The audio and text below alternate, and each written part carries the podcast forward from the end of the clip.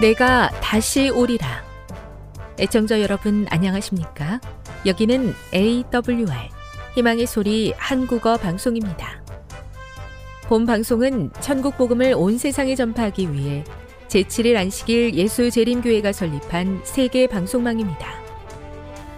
AWR 희망의 소리는 유럽, 라틴 아메리카, 아프리카, 러시아, 아시아의 방송망을 통해 전 세계에 복음을 전파하고 있습니다. AWR 아시아 희망의 소리 방송국은 한국어 방송을 매일 5시간씩 송출하고 있습니다. 희망의 소리 방송은 인터넷과 스마트폰을 통해서도 언제나 청취하실 수 있습니다. 들으실 수 있는 인터넷 주소는 awr.org입니다. 유튜브로는 AWR 코리아로 검색하시면 됩니다. 이 시간 희망의 소리 한국어 방송과 함께 보람있고 유익한 시간 되시기 바랍니다. 내가 다시 오리라. 여기는 AWR 희망의 소리 한국어 방송입니다. 주파수 안내입니다. 괌에서 송출하는 우리 방송은 한국 표준시로 새벽 1시 30분에 11,955kHz로 새벽 2시 30분에 15,530kHz로 새벽 5시에 9,700kHz로 3회에 걸쳐 송출하고 있습니다. 스리랑카에서 송출하는 우리 방송은 한국 표준시로 새벽 4시에 9,765kHz로 우즈베키스탄에서는 밤 9시에 15,530kHz로 타지키스탄에서는 밤 9시에 15,515kHz로 각각 1시간씩 방송하고 있습니다. 애청자 여러분의 많은 청취 바랍니다.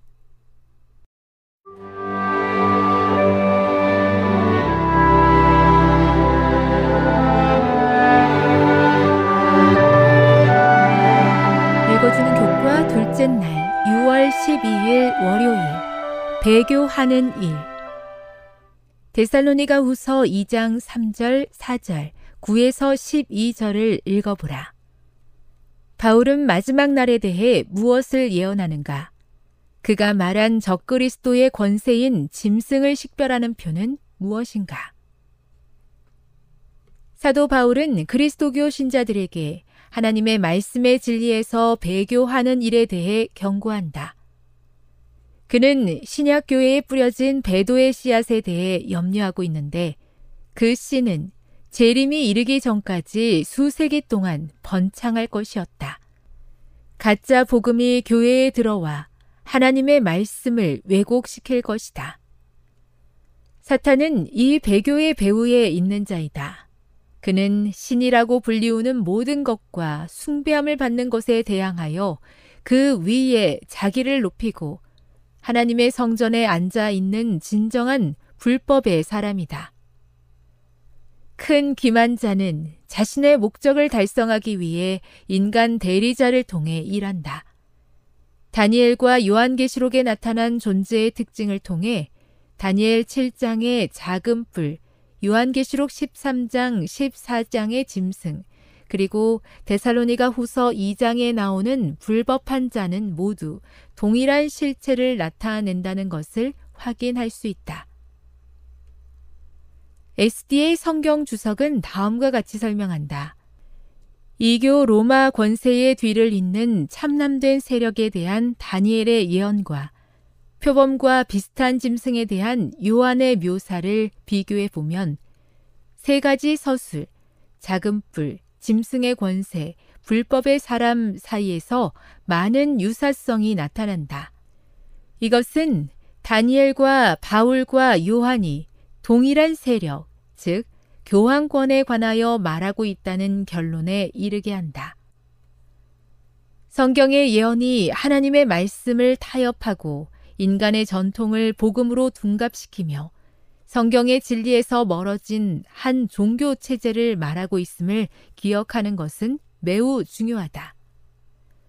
이 예언들은 사랑의 하나님에 의해 예수님의 다시 오심을 예비할 한 무리를 준비시키기 위해서 주어졌다. 이 예언들은 하나님의 말씀에서 떠난 배도한 종교 체제에 대한 책망이지 그 안에 있는 사람들을 대상으로 하는 것은 아니다. 이 기별은 셀 수 없이 많은 사람들을 속인 체제에 관한 것이다. 그 안의 사람들은 속임을 당했지만 여전히 그리스도의 큰 사랑을 받는 사람들이다. 그러므로 우리는 그들을 사랑으로 대해야 한다. 교훈입니다. 마지막 때에 배도하는 종교 체제가 등장할 것이지만 그 안에도 여전히 진실한 그리스도인이 있다. 우리는 그들을 사랑으로 대해야 한다. 묵상. 사탄이 종교 체제마저도 왜곡하고 자신의 수단으로 사용할 수 있다는 사실은 그대에게 무엇을 생각하게 합니까? 적용.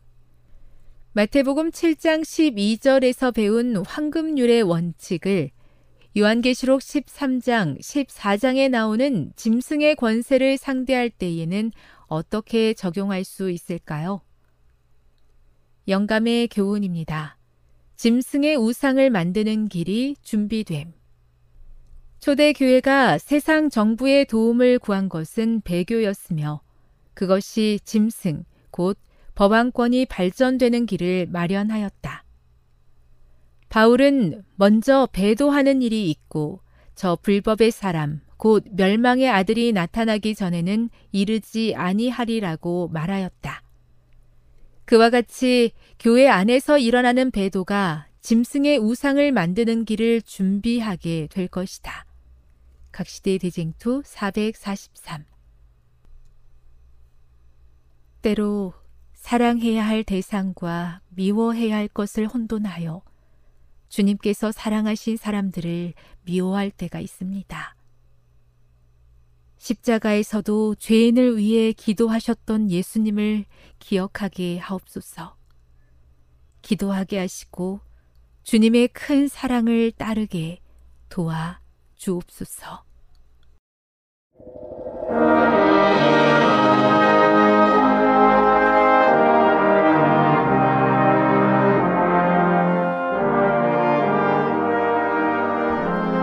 희망의 소리 청취자 여러분 안녕하십니까? 레위기 다시 읽기 세 번째 시간입니다. 오늘은 5대 제사 중에서 번제에 대한 말씀을 드리겠습니다.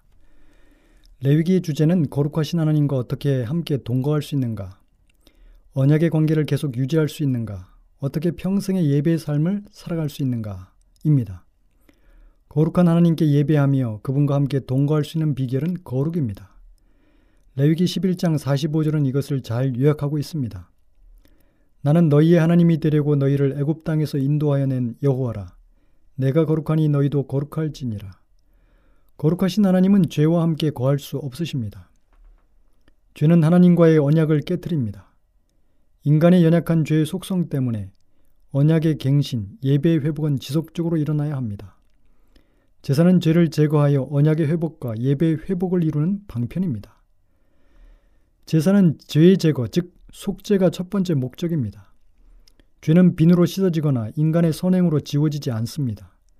오직 하나님이 마련하신 예수 그리스도의 피로와 죄를 소멸하시는 그리스도 하나님의 심판의 불로만 제거되고 정결케 되는 것입니다. 그리고 제사는 궁극적으로 하나님과 하나됨을 회복합니다. 속죄라는 것은 영어로 atonement, 즉 at one month, 갈라진 두 쪽이 화목의 과정을 거쳐서 하나가 되는 것을 의미합니다. 그런데 왜 5대 제사가 있을까요? 먼저는 죄가 얼마나 철저히 그리고 어디까지 파괴하고 오염시켰는지를 보여주기 위해서입니다. 죄는 소재를 통해 언약이 깨어짐을 보여주고 화목제를 통해 관계의 깨어짐이 있고 속죄제를 통해서 성소와 땅을 오염시키는 것을 보여주고 속건제를 통해 상대 마음의 손해와 상처를 주는 것을 보여줍니다. 두 번째는 그리스도의 속죄의 다섯 가지 국면을 나타냅니다. 우리의 속죄를 위해 어떠한 고통과 값을 치르셨는지, 어떠한 결과를 가져오는지를 5대 제사는 보여주고 있는 것입니다. 제사 중에 가장 기본적인 제사는 번제입니다. 십자가의 모습을 가장 전체적으로 보여주는 제사입니다. 히브리어로 번제는 올라이며 재물을 태운 연기가 위로 올라간다는 의미입니다. 그 연기를 하나님은 향기로 받으십니다. 아벨의 번제, 노아의 번제, 아브라함의 번제, 솔로몬의 일천 번제 등은 고기를 모조리 태우는 번제였습니다. 번제물은 제단 위에서 모조리 사루어집니다. 이것은 그리스도의 희생이 그분을 모두 드리심을 표상합니다. 그래서 번제를 홀로코스트 제사라고 부르기도 합니다. 모든 것이 남김없이 연기가 되기 때문입니다. 또한 전부를 남김없이 드린다 하여 전번제라고도 합니다. 이것은 예배자가 보통 성막에 올 때 가장 먼저 드리는 제사는 아니지만 제사 중에서 가장 빈번하게 드리는 가장 중요한 제사 중의 하나였습니다. 그리고 이것은 모든 것을 하나님께 드리며 완전히 하나님께 속한 유일한 제사였습니다. 제사장이나 예배자가 어느 부위도 나누어 가지지 못하고 재단에서 다 태워져 다 하나님께 드려지는 제사였습니다. 하나님 앞에 전적으로 굴복하고 자기를 드리는 것과 예배자를 하나님의 완전히 간합하신다는 것을 의미합니다. 개인과 회중의 성별을 나타내는 본질적인 제사였고 공적 제사에서 상번제는 모든 제사의 기본이므로 상번제에 부가하여 제사를 드려야 했습니다. 죄인이 용서를 받으려면 반드시 제물이 필요합니다. 이 번제 제물은 세 가지 종류가 있는데 소나 양과 염소입니다. 그리고 비둘기를 자원하여 선택할 자유가 있었습니다. 이것은 형편에 따라 재물의, 재물을 선택할 자유를 말하는 것입니다. 생활 수준이나 사회적인 위치에 따라서 서로 다른 재물로 드릴 수 있었고 아무도 능력이나 소득 수준으로 인해서 하나님 앞에 나오는데 장애가 없도록 한 것입니다. 즉 누구도 속죄 혜택에서 제외되지, 제외되지 않는다는 것을 나타냅니다. 재물의 특징은 먼저 흠없는 수컷이어야 했습니다. 모든 재물은 그리스도의 값을 의미했습니다. 우연히 죽인 것이나 사냥을 한 것은 안 되었습니다. 반드시 정성껏 집에서 기른 가축 중에서 어, 하여야 했습니다. 소유자가 무엇이 에, 무언가 시간과 마음과 비용을 지불하면서 기른 것이어야 했습니다. 다윗이 아라우나의 타작 마당을 사면서 이렇게 말합니다. 내가 값을 주고 내게서 살이라. 값 없이는 내가 하나님 여호와께 번제를 드리지 아니하리라. 이 두 번째는 수컷으로 해야 했습니다. 암컷은 생산을 위해서 집에서 많이 길렀고 수소는 종자용으로 아주 적고 희귀했습니다. 그래서 값이 더 나갑니다. 한마디로 가장 존중되는 값비싼 재물입니다. 우주에서 가장 가치 있는 것, 하나님이 줄 수 있는 가장 값진 재물은 바로 예수 그리스도십니다. 또한 성도의 가치를 말해줍니다. 천 원을 주고 산 물건은 천 원짜리고 만 원을 주고, 잔, 어, 무, 주고 산 물건은 만 원짜리이듯이 그리스도로 구원받은 그리스도인들은 모두 한 사람 한 사람 예수님 짜리입니다. 세 번째는 흠 없는 것이어야 했습니다. 흠이 없어야 하기에 거세된 것, 눈먼 것, 병든 것, 저는 것은 재물이 될 수 없었습니다. 이것은 죄 없는 예수님을 상징합니다. 그리스도는 흠 없는 분이셨습니다. 오직 흠 없고 점 없는 어린 양 같은 그리스도의 보배로운 피로 한 것이니라. 네 번째 제물은 하나님의 수소, 하나님의 어린 양, 하나님의 염소로 불리어졌습니다. 이것은 제물은 인간이 준비하지 않고 하나님께서 지정하여 준비하신다는 기별을 담고 있습니다. 자신의 정성과 노력으로 준비한 가인의 제사는 하나님이 받지 않으셨습니다. 창세기 22장 8절에 아브라함이 이르되 내 아들아 번제할 어린 양은 하나님이 자기를 위하여 친히 준비하시리라고 하셨습니다. 제사의 주인은 사람이 아니라 하나님이십니다. 그러므로 제사는 이방인들처럼 우리가 준비하여 하나님께 드리는 선물이 아니라 하나님께서 자신을 구별하여 우리에게 주신 거룩한 사랑의 행위입니다. 하나님이 세상을 이처럼 사랑하사 독생자를 주셨으니 이는 저를 믿는 자마다 멸망치 않고 영생을 얻게 하려 하심이니라. 이 세상 어떤 신도 자기의 자신의 목숨을 피조물에게 주지 않으셨습니다. 그래서 하나님은 우리의 아버지십니다. 번제를 드리는 절차와 그 과정에 대해서 살펴보겠습니다. ATM 거래를 할 때 온라인에서 거기에 나오는 에, 그 프로토콜을 따라서 하나라도 따르지 않으면 어떤 것도 할 수가 없습니다. 마찬가지로 하나님께서도 이 과정을 중요하게 여기십니다. 그래서 첫 번째 안수를 해야 했습니다. 안수는 머리에 한쪽 손을 얹어 즉 전 체중을 얹어서 기댄다는 의미입니다. 이것은 죄의 전가를 의미합니다. 레위기 16장 21절에 아론은 그의 두 손으로 살아있는 염소의 머리에 안수하여 이스라엘 자손의 모든 불의와 그 범한 모든 죄를 아뢰고 그 죄를 염소의 머리에 두어 미리 정한 사람에게 맡겨 광야로 보낼지니 이 죄의 정가는 소유권이 옮겨지는 것을 말합니다. 마치 차 대리점에서 차를 사고 계약서에 사인하는 것과 같습니다. 우리는 다 양 같아서 그릇 행하여 각기 제 길로 갔거늘 여호와께서는 우리 무리의 죄악을 그에게 담당시키셨도다. 이사야 53장 6절입니다. 그리스도는 우리의 죄를 짊어지셨습니다. 헌제자는 고백과 믿음으로 하나님의 어린 양 예수님께 자신의 죄를 올려놓는 것을 의미합니다. 안수는 두 번째로 제물과 헌제자가 아, 동일시되는 행위입니다. 로마서 6장 3절에 무릇 그리스도 예수와 합하여 침례를 받은 우리는 그의 죽으심과 합하여 침례를 받는 줄을 알지 못하느냐고 하셨습니다. 안수하는 순간 제물과 죄인은 하나가 됩니다. 곧 제물이 죽는 것은 죄인이 죽는 것입니다. 제물이 드리는 것은 죄인을 드리는 것입니다. 곧 이 동물이 저입니다. 라고 하는 고백입니다. 안수가 있어야 속죄가 일어납니다. 레위기 1장 4절에 그는 번제물의 머리에 안수할지니 그를 위하여 기쁘게 받으심이 되어 그를 위하여 속죄가 될 것이라. 여기서 그를 위하여는 그를 대신하여 라고 번역해야 합니다. 안수가 있어야 연합, 연합하시는 제사가 되는 것입니다. 하나님이 원하시는 것은 제물이 아니라 제물을 드리는 사람이었습니다. 만일 안수가 일어나지 않으면 가, 가축 도살과 다름이 없습니다. 죄를 짊어진 양은 속죄 양이 되지만 죄를 짊어지지 않은 양은 도살 양, 즉 헛된 제물이 되는 것입니다. 이처럼 하나님이 구하시는 제사는 죄인의 상한 심령과 회개인 것입니다. 가인처럼 자기의 공로와 자기의 자랑이 아니란 아벨처럼 상하고 통회하는 회개와 그리스도의 공로를 전적으로 의지하는 믿음인 것입니다. 두 번째는 잡는 과정인데 죄를 짊어진 짐승의 목을 따야 했습니다. 이것은 고통스러운 경험이었을 것입니다. 죄인은 자기 앞에서 죽어가는 재물의 모습을 보는 것입니다. 피를 쏟으며 버둥거리며 죽는 모습을 보고 심적인 고통을 느꼈을 것입니다.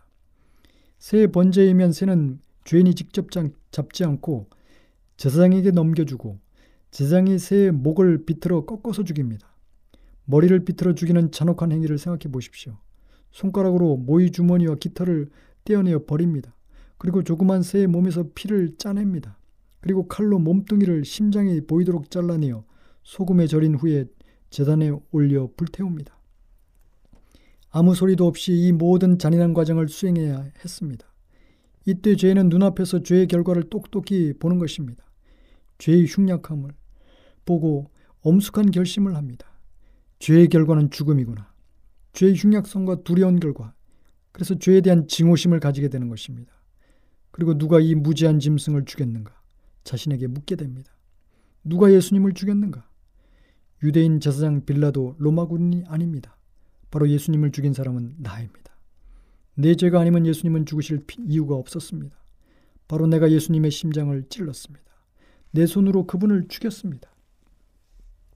세 번째 제사장에 의해서 사발에 담겨진 피를 재단으로 가져가 재단 앞 단 사면에 뿌렸습니다. 재단 측면에 두루두루 피를 뿌렸습니다. 이것은 피를 하나님께 보이는 것입니다. 하나님 보십시오. 죄인의 생명을 양이 대신했습니다. 레위기 17장 11절에 육체 생명은 피에 있습니다. 내가 이 피를 너에게 주어 단에 뿌려 너의 생명을 위하여 속하게 하였나니 생명이 피에 있으므로 피가 죄를 속하느니라. 피는 생명이었기 때문에 피를 흘리는 것은 죽음을 가리킵니다. 그래서 이스라엘 백성들에게는 피를 다 분리시키지 않은 고기를 먹는 것을 결코 허락하지 않았습니다. 베드로전서 1장 19절에 너희가 구속된 것은 오직 흠없고 점없는 어린 양 같은 그리스도의 보배로운 피로 한 것이라. 죄인이 용서받으려면 자기 죄를 죄값을 대신 치를 제물의 피를 흘려야 했습니다. 내가 용서받으려면 하나님의 어린 양이 대신 피를 흘려 죽어야 합니다. 히브리 10장 19절에 그러므로 형제들아 우리가 예수의 피를 힘입어 성소에 들어갈 담력을 얻었나니 우리는 예수님의 피를 힘입어 담대히 하나님께 나아갑니다. 네 번째 제물의 껍질 가죽을 벗깁니다. 가죽은 짐승의 옷입니다. 하나님의 어린 양이신 예수님은 십자가에서 벌거벗김을 당하셨습니다. 다섯 번째 고기의 각을 뜹니다.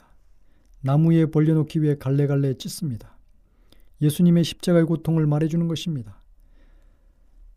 시편 22편에 나는 물같이 쏟아졌으며 내 모든 뼈가 어그러졌으며 내 마음은 촌밀 같아서 내 속에서 녹았으며 개들이 나를 애워쌌으며 악한 무리가 나를 둘러 내 수족을 찔렀나이다.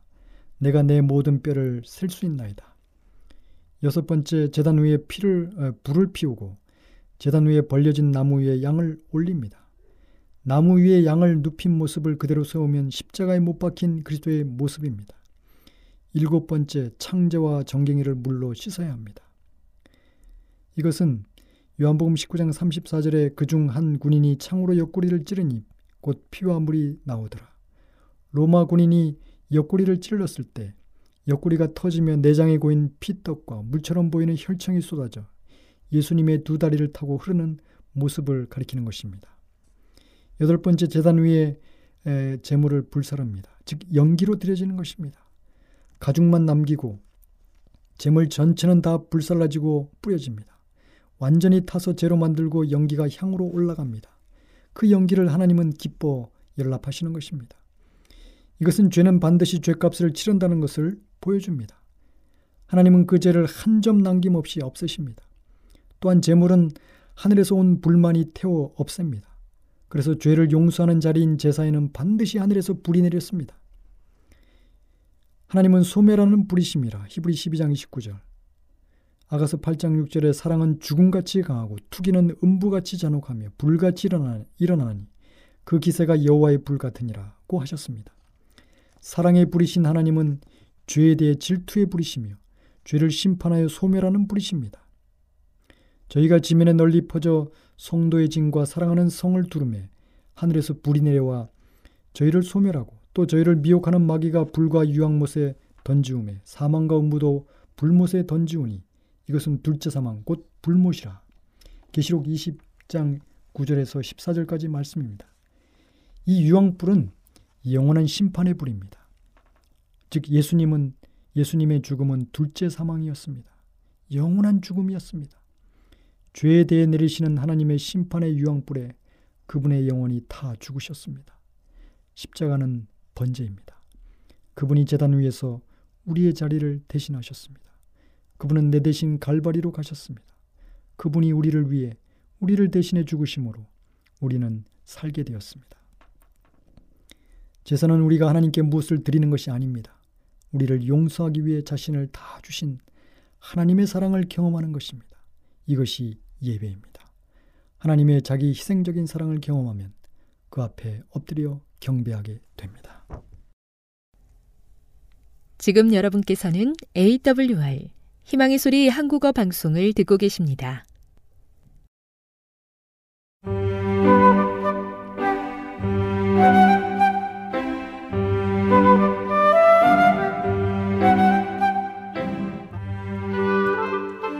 늘 주님이 함께하여 주심에 감사하는 마음으로 이 시간 건강한 생활의 지혜 준비했습니다. 오늘은 율법의 중요한 기능에 대해서 알아보도록 하겠습니다. 하나님께서 우리의 첫 조상이 갖기를 원치 않으셨던 지식은 죄의식이었습니다. 그들이 거짓말인 사탄의 주장들을 받아들였을 때 불순종과 범죄가 세상에 들어온 바 되었습니다.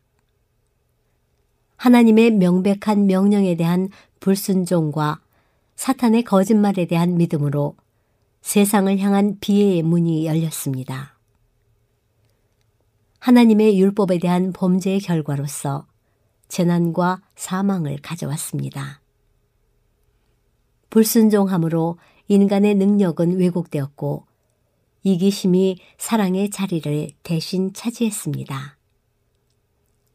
인간의 본성은 매우 약해져서 악의 세력을 저항하는 일이 불가능하게 되었으며 유혹자는 인간을 창조하신 거룩한 계획을 좌절시키고 이 지상에 불행과 슬픔을 충만하게 하려는 자신의 목적이 성취되어 가고 있는 것을 보았습니다. 인간은 그들을 사로잡아 수레에 붙들어 맨 통치자를 선택하였습니다. 하나님의 율법 가운데에는 어떤 신비도 없습니다. 가장 지성이 연약한 사람도 생애를 규제하고 거룩한 모범 되시는 분을 쫓아 품성을 형성하는 이 법들을 깨달을 수 있습니다. 만일 사람들이 역량껏 최선을 다하여 이 율법을 순종하려고 한다면 하나님의 목적과 계획을 더욱 많이 이해할 지력과 식별력을 얻을 것입니다. 그리고 이런 진보는 이 생에서뿐 아니라 영원한 시대를 통하여 계속 진척될 것입니다. 여호와의 율법은 그 단순성과 포괄성과 완전성에 있어서 얼마나 놀라운지 하나님의 목적과 취급에는 유한한 인간이 이해할 수 없는 신비가 있습니다. 그리고 우리가 지극히 높으신 분에 대한 존경심으로 충만해지는 것은 무한한 지혜와 능력의 비밀을 헤아릴 수 없기 때문입니다. 하나님의 율법과 예수 그리스도의 복음 사이에는 완전한 조화가 있습니다. 나와 아버지는 하나이다 라고 위대한 교사께서 말씀하십니다. 그리스도의 복음은 은혜 혹은 은총의 좋은 소식으로서 사람들은 그것으로 죄의 정죄에서 노연하고 하나님의 율법에 순종할 수 있게 됩니다. 그 복음은 생애의 규칙들로서 도덕법을 가르쳐 줍니다. 그분의 율법은 정도를 벗어나지 않는 순종을 요구함으로써 죄인에게 끊임없이 용서와 평화를 얻도록 하는 복음을 가리키고 있습니다. 위대한 사도는 우리가 믿음으로 말미암아 율법을 폐하느뇨 그럴 수 없느니라 도리어 율법을 굳게 세우느니라 하고 말합니다. 그리고 다시 그는 율법도 거룩하며 계명도 거룩하며 의로우며 선하도다 라고 말합니다. 하나님께 대한 최고의 사랑과 동료 인간들에 대한 동등한 사랑을 명하고 있는 그 법은 하나님의 영광과 인간의 행복에 한결같이 필수적입니다. 하나님께서는 사람에게 그분의 율법을 통해서 완벽한 생애의 규칙을 주셨습니다. 순종하면 사람은 그리스도의 공로를 통하여 살 것이다. 범하면 그것에는 정죄할 능력이 있다. 율법은 사람들을 그리스도께로 보내고 그리스도께서는 그들에게 율법을 다시 가리켜 보이십니다. 성경에 제시된 바 하나님의 율법은 요구사항이 광범위합니다. 모든 원칙이 거룩하고 의롭고 선합니다. 그 율법은 사람을 하나님께 대한 의무 아래 놓습니다. 그것은 생각과 감정에 미칩니다. 그리고 그것은 그 요구사항을 범했다는 것을 자각하는 모든 사람에게 죄에 대한 깨달음을 가져다 줄 것입니다. 만일 그 율법이 외적인 행위에만 미친다면 사람들은 그들의 그릇된 생각, 갈망, 그리고 도모에 대하여 죄가 없게 될 것입니다. 그러나 그 율법은 영혼 자체가 순결하고 마음이 거룩하게 되고 생각과 감정이 사랑과 의의 표준에 일치하게 될 것을 요구합니다. 오로지 사람만이 여호와의 율법에 불순종합니다. 여호와께서 천연계에게 그분께서 만드신 모든 것들에 대해 증언하라고 명하실 때 그들은 즉시 하나님께 영광이 되도록 증언합니다. 그리스도께서는 첫사람 아담으로부터 세상에 살 마지막 사람에 이르기까지 모두에게 요구되는 하나님의 율법에 대한 완전한 순종의 모본을 보여주기 위해 오셨습니다. 그분은 그분의 사명이 율법을 폐하는 것이 아니라 완전하고 전적인 순종 가운데서 그것을 온전케 하는 것이라고 단언하셨습니다. 이런 방식으로 그분은 율법을 높이시고 존귀케 하셨습니다. 그분의 삶을 통해서 그분은 영적인 본성을 드러내셨습니다.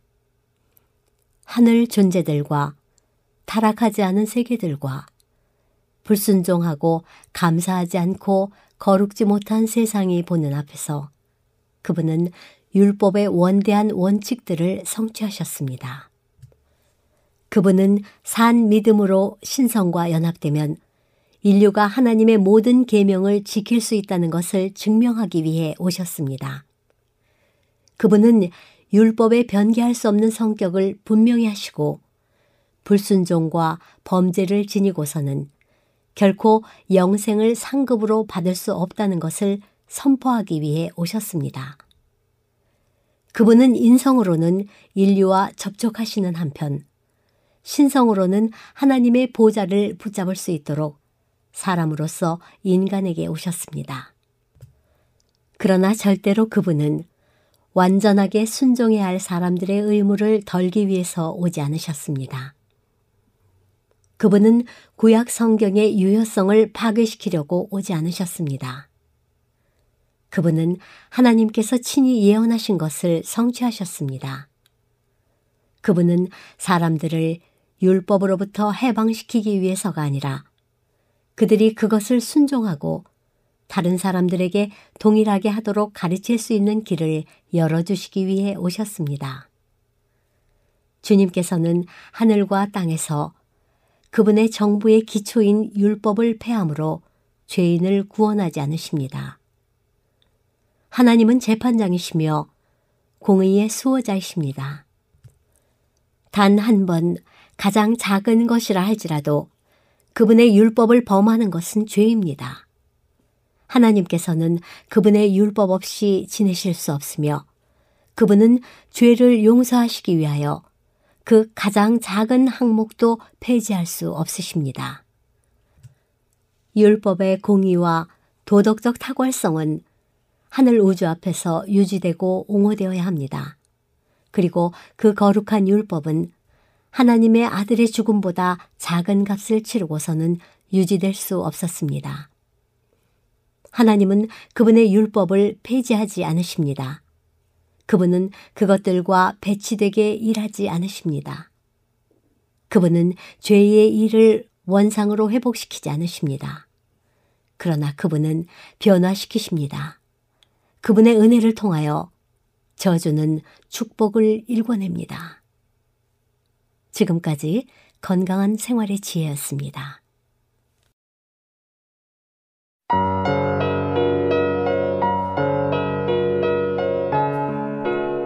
빌립보서 1장 1절 인사 그리스도 예수의 종 바울과 디모데는 그리스도 예수 안에서 빌립보에 사는 모든 성도와 또한 감독들과 집사들에게 편지하노니 하나님 우리 아버지와 주 예수 그리스도로부터 은혜와 평강이 너희에게 있을지어다. 빌립보 성도들을 생각하며 간구하다. 내가 너희를 생각할 때마다 나의 하나님께 감사하며 간구할 때마다 너희 무리를 위하여 기쁨으로 항상 간구함은 너희가 첫날부터 이제까지 복음을 위한 일에 참여하고 있기 때문이라. 너희 안에서 착한 일을 시작하시니가 그리스도 예수의 날까지 이루실 줄을 우리는 확신하노라. 내가 너희 무리를 위하여 이와 같이 생각하는 것이 마땅하니 이는 너희가 내 마음에 있음이며 나의 매임과 복음을 변명함과 확정함에 너희가 다 나와 함께 은혜에 참여한 자가 됨이라. 내가 예수 그리스도의 심장으로 너희 무리를 얼마나 사모하는지 하나님이 내 증인이시니라. 내가 기도하노라. 너희 사랑을 지식과 모든 총명으로 점점 더 풍성하게 하사 너희로 지극히 선한 것을 분별하며 또 진실하여 허물 없이 그리스도의 날까지 이르고 예수 그리스도로 말미암아 의의 열매가 가득하여 하나님의 영광과 찬송이 되기를 원하노라. 바울의 매임과 복음 전파 형제들아 내가 당한 일이 도리어 복음 전파의 진전이 된 줄을 너희가 알기를 원하노라. 이러므로 나의 매임이 그리스도 안에서 모든 시위대안과 그 밖의 모든 사람에게 나타났으니 형제 중 다수가 나의 매임으로 말미암아 주 안에서 신뢰함으로 겁없이 하나님의 말씀을 더욱 담대히 전하게 되었느니라. 어떤 이들은 투기와 분쟁으로 어떤 이들은 착한 뜻으로 그리스도를 전파하나니 이들은 내가 복음을 변증하기 위하여 세우심을 받은 줄 알고 사랑으로 하나 그들은 나의 매임에 괴로움을 더하게 할 줄로 생각하여 순수하지 못하게 다툼으로 그리스도를 전파하느니라. 그러면 무엇이냐? 거칠애로 하나, 참으로 하나, 무슨 방도로 하든지 전파되는 것은 그리스도니, 이로써 나는 기뻐하고 또한 기뻐하리라. 이것이 너희의 간구와 예수 그리스도의 성령의 도우심으로 나를 구원에 이르게 할 줄 아는 고로 나의 간절한 기대와 소망을 따라 아무 일에든지 부끄러워하지 아니하고 지금도 전과 같이 온전히 담대하여 살든지 죽든지 내 몸에서 그리스도가 존귀하게 되게 하려 하나니 이는 내게 사는 것이 그리스도니 죽는 것도 유익함이라. 그러나 만일 육신으로 사는 이것이 내 일의 열매일진데 무엇을 택해야 할는지 나는 알지 못하노라. 내가 그 둘 사이에 끼었으니 차라리 세상을 떠나서 그리스도와 함께 있는 것이 훨씬 더 좋은 일이라. 그렇게 하고 싶으나 내가 육신으로 있는 것이 너희를 위하여 더 유익하리라. 내가 살 것과 너희 믿음의 진보와 기쁨을 위하여 너희 무리와 함께 거할 이것을 확실히 아노니 내가 다시 너희와 같이 있으므로 그리스도 예수 안에서 너희 자랑이 나로 말미암아 풍성하게 하려 함이라. 오직 너희는 그리스도의 복음에 합당하게 생활하라. 이는 내가 너희에게 가보나 떠나 있으나 너희가 한 마음으로 서서 한 뜻으로 복음의 신앙을 위하여 협력하는 것과 무슨 일에든지 대적하는 자들 때문에 두려워하지 아니하는 이 일을 듣고자 함이라. 이것이 그들에게는 멸망의 증거요 너희에게는 구원의 증거니 이는 하나님께로부터 난 것이라.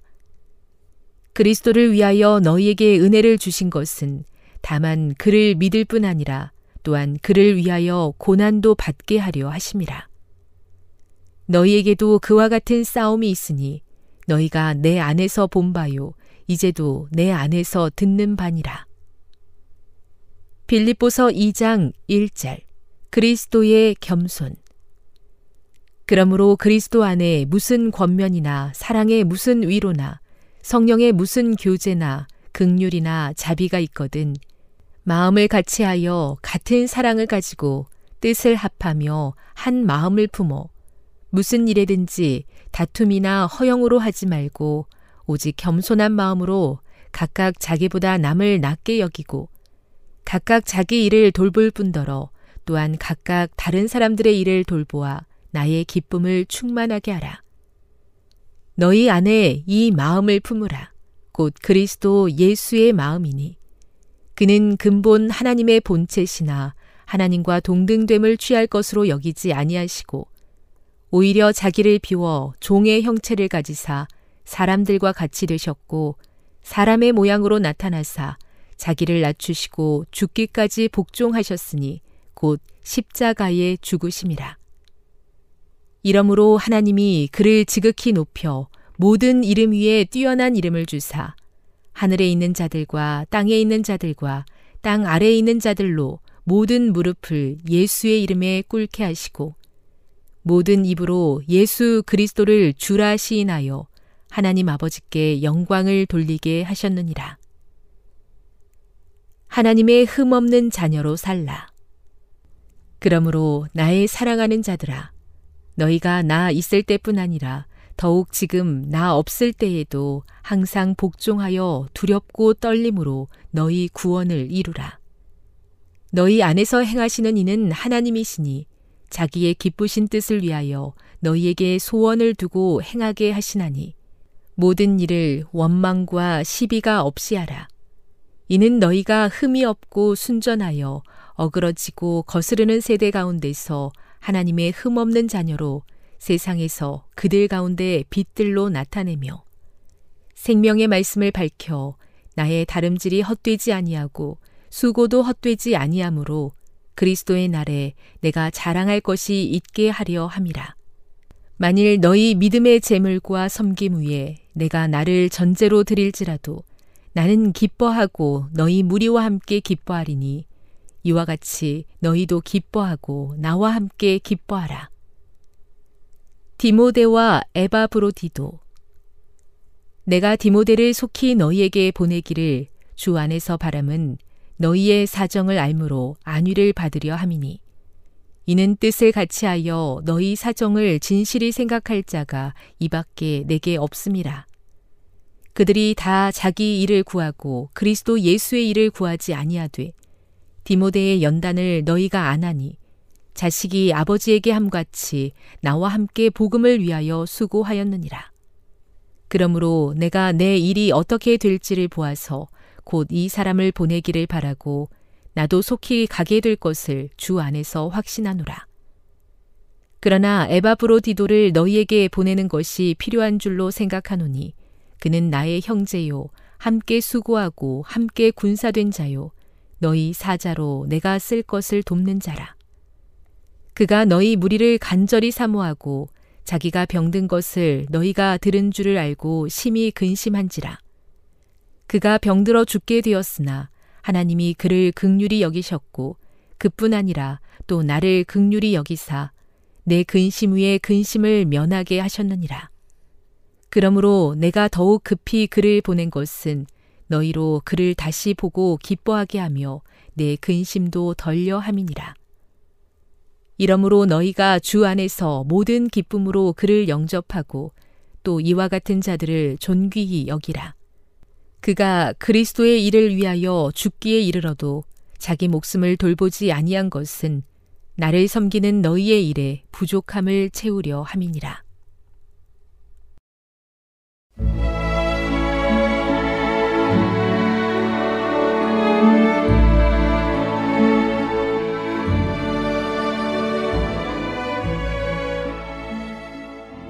애청자 여러분 안녕하십니까? 명상의 오솔길의 유병숙입니다. 이 시간은 교회를 사랑하시고 돌보시는 하나님의 놀라운 능력의 말씀이 담긴 엘렌지 화이처 교회 증언 1권을 함께 명상해 보겠습니다. 헐 목사에게 보낸 편지 나는 말씀과 교리를 전하는 목사 앞에 큰 사업이 놓여 있고 무거운 책임이 그들에게 지워져 있는 것을 보았다. 그들은 활동을 통하여 사람들의 마음에 충분할 만큼 가까이 접근하고 있지 않다. 그들의 사업은 너무도 보편적이고 흔히는 너무도 산발적이다. 그들의 활동은 그들이 활동의 대상으로 삼고 있는 바로 그 사람에게로 집중되어야 한다. 그들이 강단에서 설교할 때 그들은 다만 사업을 시작한 데 불과하다. 그 후에 그들은 그들이 설교한 바를 실천하고 하나님의 사업에 욕 돌리는 일이 없도록 스스로를 돌봐야 한다. 그들은 모본을 통하여 그리스도의 생애를 보여주어야 한다. 우리는 하나님의 동력자요. 우리가 하나님과 함께 일하는 자로서 너희를 권하노니 하나님의 은혜를 헛되이 받지 말라. 설교를 끝낸 것으로 목사의 일이 마쳐진 것은 아니다. 그는 그때의 짐을 벗어버리고 실제적인 필요가 있지 않는 한 독서나 저술에 그의 정신을 몰두시켜서는 안 된다. 그는 기회가 주어질 때마다 영혼들을 위하여 개인적으로 활동하고 화로가에서 대화를 나누고 그리스도를 대신하여 하나님과 화목하도록 영혼들에게 호소하고 권면하는 등 자신의 개인적인 활동을 통하여 공중 활동을 뒤수습해야 한다. 이 지상에서의 우리의 사업은 미구에 맞춰지고 주님께서 각 사람에게 그의 일한 대로 갚아 주실 것이다. 나는 성도의 상급인 불멸의 유업을 보았다. 그 후에 나는 하나님의 백성이 진리를 위하여 참으로 고난을 많이 겪었지만 하늘이 어느 정도로 값싸다고 여기는지를 보았다. 그들은 지금의 고난이 장차 그들에게 주어질 영광과 비교하면 아무것도 아니라고 생각했다. 이 시대의 하나님의 백성은 시련을 받을 것이다. 그러나 미구에 그들의 마지막 시련이 오고 그들은 영생의 선물을 받을 것이다. 헐 형제여, 그대는 진리를 위하여 비난을 받았다. 그대는 진리의 능력과 영생의 힘을 체험했다. 그대는 하나님의 영께서 그대의 영과 더불어 그대가 하나님의 소유가 되고 그분께 간합되었다고 증거하시는 것을 체험해 왔다. 나는 그대가 다시 무장을 하고 그대의 진지에 서서 마귀를 대적하고 용감하게 주님의 싸움을 싸우면 그대가 승리를 얻고 미구의 그대의 무장을 풀고 정복자의 관을 쓰게 될 것을 보았다. 그 유업은 참으로 풍성하지 않겠는가? 그것은 비싼 대가, 곧 하나님의 아들의 고통과 피의 대가를 지불한 것이 아닌가? 나는 주님의 이름으로 그대에게 각성하기를 호소하는 바이다. 사탄이 그대에게 던진 무서운 기만을 깨뜨려 버려라. 영생을 굳게 붙잡으라. 마귀를 대적하라. 악한 천사들이 그대 주위를 배회하면서 그대의 귀에 속삭이고 거짓된 꿈을 가지고 그대를 찾아온다. 그대는 그들의 말을 듣고 기뻐한다. 그리스도를 위하여, 그대 자신의 영혼을 위하여, 그대가 하나님의 성령을 완전히 근심시켜 그대에게서 떠나가도록 만들기 전에 이 무서운 영향에서 벗어나도록 하라. 1863년 6월 6일 안식일 나는 하나님의 사업과 진리의 전파에 관하여 어떤 일을 보았다. 설교자와 백성은 너무 믿음이 적고 헌신과 참된 경건이 너무도 적다. 백성은 설교자를 본받기 때문에 그는 그 사람들에게 큰 영향을 끼친다. 헐 형제여, 하나님께서는 그대가 그분의 힘을 붙들 수 있는 곳까지 좀 더 가까이 와서 산 믿음으로 그분의 구원을 달라고 주장하므로 강한 사람이 되기를 원하신다. 만일 그대가 강단 안팎에서 헌신적이요 경건한 사람이 된다면 강력한 감화가 그대의 설교에 따를 것이다. 그대는 그대의 마음을 엄격히 살피지 않는다. 그대는 그대의 설교를 철저하고 능력 있고 호소력 있게 하기 위하여 많은 책을 연구해 왔다. 그러나 그대는 가장 크고 가장 필요한 연구, 곧 그대 자신에 관한 연구를 등한히 해왔다. 그대 자신을 철저하게 알고 명상하고 기도하는 것 등은 이차적인 것이 되었다. 목사로서의 그대의 성공은 그대 자신의 마음을 지키는 데 달려 있다. 그대가 명상하고 그대의 결점과 마음의 타락상을 탄식하고 하나님의 용서하시는 사랑과 죄를 용서받은 보증을 간구하는 일에 매일 한 시간씩 보내게 되면 그대는 가장 유능한 저자의 저서를 연구하고 우리의 믿음에 대한 반대 이론에 정통하고 우리 믿음에 유리한 가장 강력한 증거들을 얻기 위하여 많은 시간과 세월을 보내는 것보다 더욱 많은 힘을 얻을 것이다. 우리의 설교사가 그처럼 적은 일밖에 성취하지 못하는 이유는 그들이 하나님과 동행하지 않기 때문이다. 그분은 대부분의 설교자로부터 멀리 떨어져 계신다.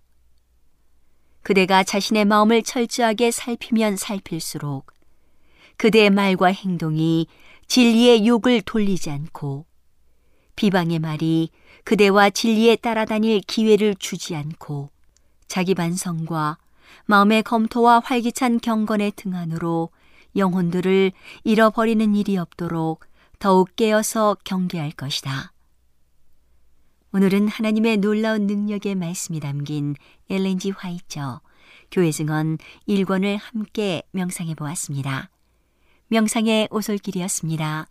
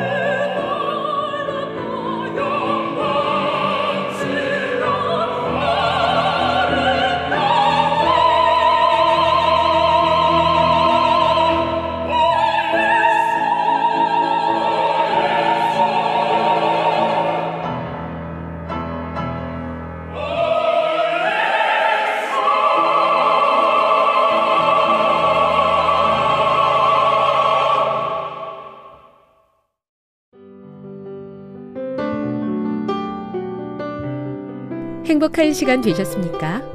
지금까지 여러분께서는 AWR 희망의 소리 한국어 방송을 청취하셨습니다. 방송을 청취하시고 문의를 원하시는 분은 우편번호 02461 대한민국 서울시 동대문구 이문로 1길 11 희망의 소리 방송부 앞으로 편지나 엽서를 보내주시거나 지역번호 02-3299-5296에서 8번으로 전화 주시기 바랍니다. 지금까지 함께 해주신 애청자 여러분들께 감사드립니다. 애청자 여러분, 다음 이 시간까지 하나님 안에서 늘 평안하십시오. 감사합니다. 내가 다시 오리라. 여기는 AWR 희망의 소리 한국어 방송입니다.